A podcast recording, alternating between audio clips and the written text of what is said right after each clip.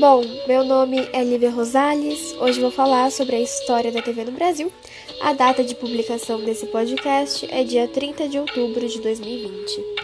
Em junho de 1939, uma exibição de televisão foi realizada durante a Feira de Amostras. Nela foi apresentado um trabalho da empresa alemã Telefunken. Em 1941, a NBC, pertencente à RCA nos Estados Unidos, inaugurou a televisão no mundo, na cidade de Nova York, com transmissão em sistema de aluguel de aparelhos e de sinal, transmitindo do alto do edifício Empire State pelo canal 1. O mesmo canal que mais tarde seria utilizado pelas emissoras europeias, onde as concessões eram restritas aos governos. Em 1946, um acordo entre o governador americano e a RCA, o sinal da NBC foi transferido para o canal 4 e instalou-se o sistema de transmissão americano, inicialmente operando em 12 canais de VHF, do 2 ao 13. Esse sistema foi aprovado para as transmissões no Brasil através da influência de Assis Chateaubriand, que estava interessado em ser o primeiro a inaugurar a TV no Brasil. Então, em 1946, foram distribuídas pelo governo de Eurico Gaspar Dutra as primeiras concessões e foi lançada a pedra fundamental para a construção do primeiro transmissor de televisão no Brasil, para a TV Tupi, no Rio de Janeiro, em uma torre construída no Morro do Pão de Açúcar, no final de 1949, uma equipe de técnicos veio ao Brasil para conhecer a primeira torre e constatou que, pela topografia da cidade do Rio, o Morro do Pão de Açúcar não seria o local ideal para a instalação dos transmissores. Como assiste interesse em inaugurar a primeira emissora de televisão na América Latina e já sabendo que os Estados Unidos estavam patrocinando a inauguração de um canal em Cuba para o Natal de 1950, ele decidiu transferir a inauguração do primeiro canal para São Paulo, onde tinha a concessão do Canal 3, dado à Rádio Difusora de São Paulo encomendou nos Estados Unidos a aparelhagem necessária para a montagem da emissora já pronta, bastando para o funcionamento apenas a instalação. Em julho de 1950, a encomenda chegou de navio ao Porto de Santos e foi acompanhada até a capital por artistas das emissoras associadas em São Paulo, numa carreata histórica. A televisão no Brasil tem início comercialmente em 18 de setembro de 1950, quando foi inaugurada a TV Tupi em São Paulo, com equipamentos trazidos por Assis, fundando assim o primeiro canal de televisão no país.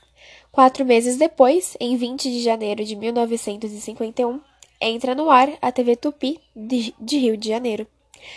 Desde, desde então, a televisão cresceu no país e hoje apresenta um fator importante na cultura popular moderna da sociedade brasileira. Em 1955 é inaugurada a TV Rio, aliando-se à TV Record, inaugurada em 1953. Em agosto de 1957, inicia-se as transmissões entre as cidades do Brasil com o link montado entre Rio e a TV Record, ligando as cidades do Rio de Janeiro e São Paulo com a transmissão do Grande Prêmio do Brasil do Turf, direto do Hipódromo da Gávea, no Rio de Janeiro. Em 1959, surge a TV Continental, canal 9, no Rio de Janeiro, trazendo a novidade do videotape para o Brasil. Ela seria caçada em 1972 em 1960, é inaugurada a primeira TV Excelsior em São Paulo. A segunda viria em 1963, no Rio de Janeiro. As duas sairiam do ar por decisão do governo militar em 1970. Em 1960 foram, foram inauguradas as duas primeiras emissoras de televisão do Recife, TV Jornal do Comércio e TV Rádio Clube de Pernambuco. Em 26 de abril de 1965, entrou no ar a TV Globo, canal 4 do Rio de Janeiro, embrião da Rede Globo de televisão. Em março de 1966, a TV Globo comprou a TV Paulista, transformando-a em TV Globo São Paulo. Primeiro passo para a criação da Rede Globo. Em 13 de maio de 1967, começou a funcionar a TV Bandeirantes, Canal 13 de São Paulo, primeira emissora, da, primeira emissora das redes Bandeirantes. Em 1968, foi inaugurada a primeira emissora, emissora de TV educativa do Brasil, TV universitária da Universidade Federal de Pernambuco. Em 28 de, no... de fevereiro de 1969, inauguraram-se no Brasil as primeiras torres de rastreamento de satélites pela Embratel, então uma empresa estatal localizada no município, no município de Tanguá, no estado do Rio de Janeiro, ligando em linha direta o Brasil entre si com o restante do mundo. Em 19 de fevereiro de 1972 é iniciada a primeira transmissão em cores no Brasil. No dia 10 de agosto de 1972 é inaugurada a Rede Amazônica em Manaus, com seu sinal em cores, sendo uma das pioneiras com a tecnologia no país. Em abril de 1977 foi caçada a TV Rio. Em 16 de julho de 1980, foi fechada pelo governo federal a Rede Tupi, emissoras pioneiras da TV no Brasil no ar desde a década de 1950. No dia 19 de agosto de 1981, Silvio Santos unificou suas emissoras, fundando o Sistema Brasileiro de Televisão, SBT.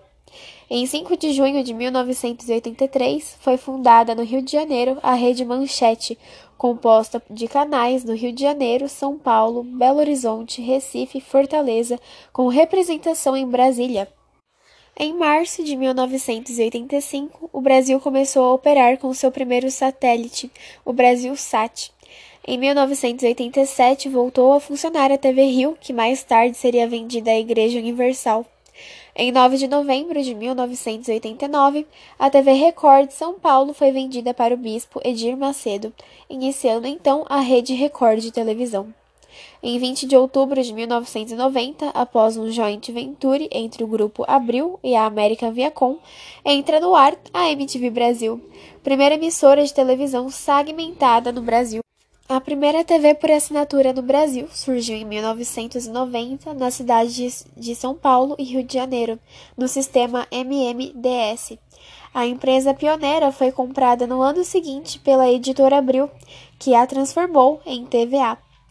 Em 16 de maio de 1999, a Rede Manchete foi vendida a um grupo de empresários paulistas que fundaram a Rede TV. A TV digital no Brasil teve início às 8h30 no dia 2 de dezembro de 2007, inicialmente na cidade de São Paulo, utilizando o padrão ISDB-T japonês, rebatizada no Brasil com o nome Fantasia SBT-VD, Sistema Brasileiro de Televisão Digital. Embora na verdade o sistema não contenha nenhum componente brasileiro, exceto o Midway Ginga. Na década de 2010, com a massificação da internet, a transmissão online do sinal, tanto aberto como por assinatura, passou a disputar a audiência com os serviços de distribuição de conteúdo digital, conhecidos como streaming. Netflix, YouTube entre outros. Boa parte da televisão aberta durante a década estava ocupada por programas de televendas e igrejas. Entre os dias 3 e 21 de agosto, a Globo, a Record e a Band transmitiriam os Jogos Olímpicos de Verão de 2016 realizados no Rio de Janeiro. A partir de 2016, os sinais de televisão analógica começaram a ser desligados em várias cidades do Brasil o SBT, a Record e a Rede TV haviam formado em 2014 uma denominada Simba Contente para negociar a cobrança por parte de canais por assinatura da transmissão de seus sinais, já que a regu regulamentação da Anatel de 2011, determinando a, gratuita a gratuitidade da transmissão, seria apenas para os sinais analógicos de abrangência nacional. Em março de 2017, as três emissoras anunciaram que não transmitiriam mais o conteúdo por meio das operadoras, estando o sinal apenas disponível por antena.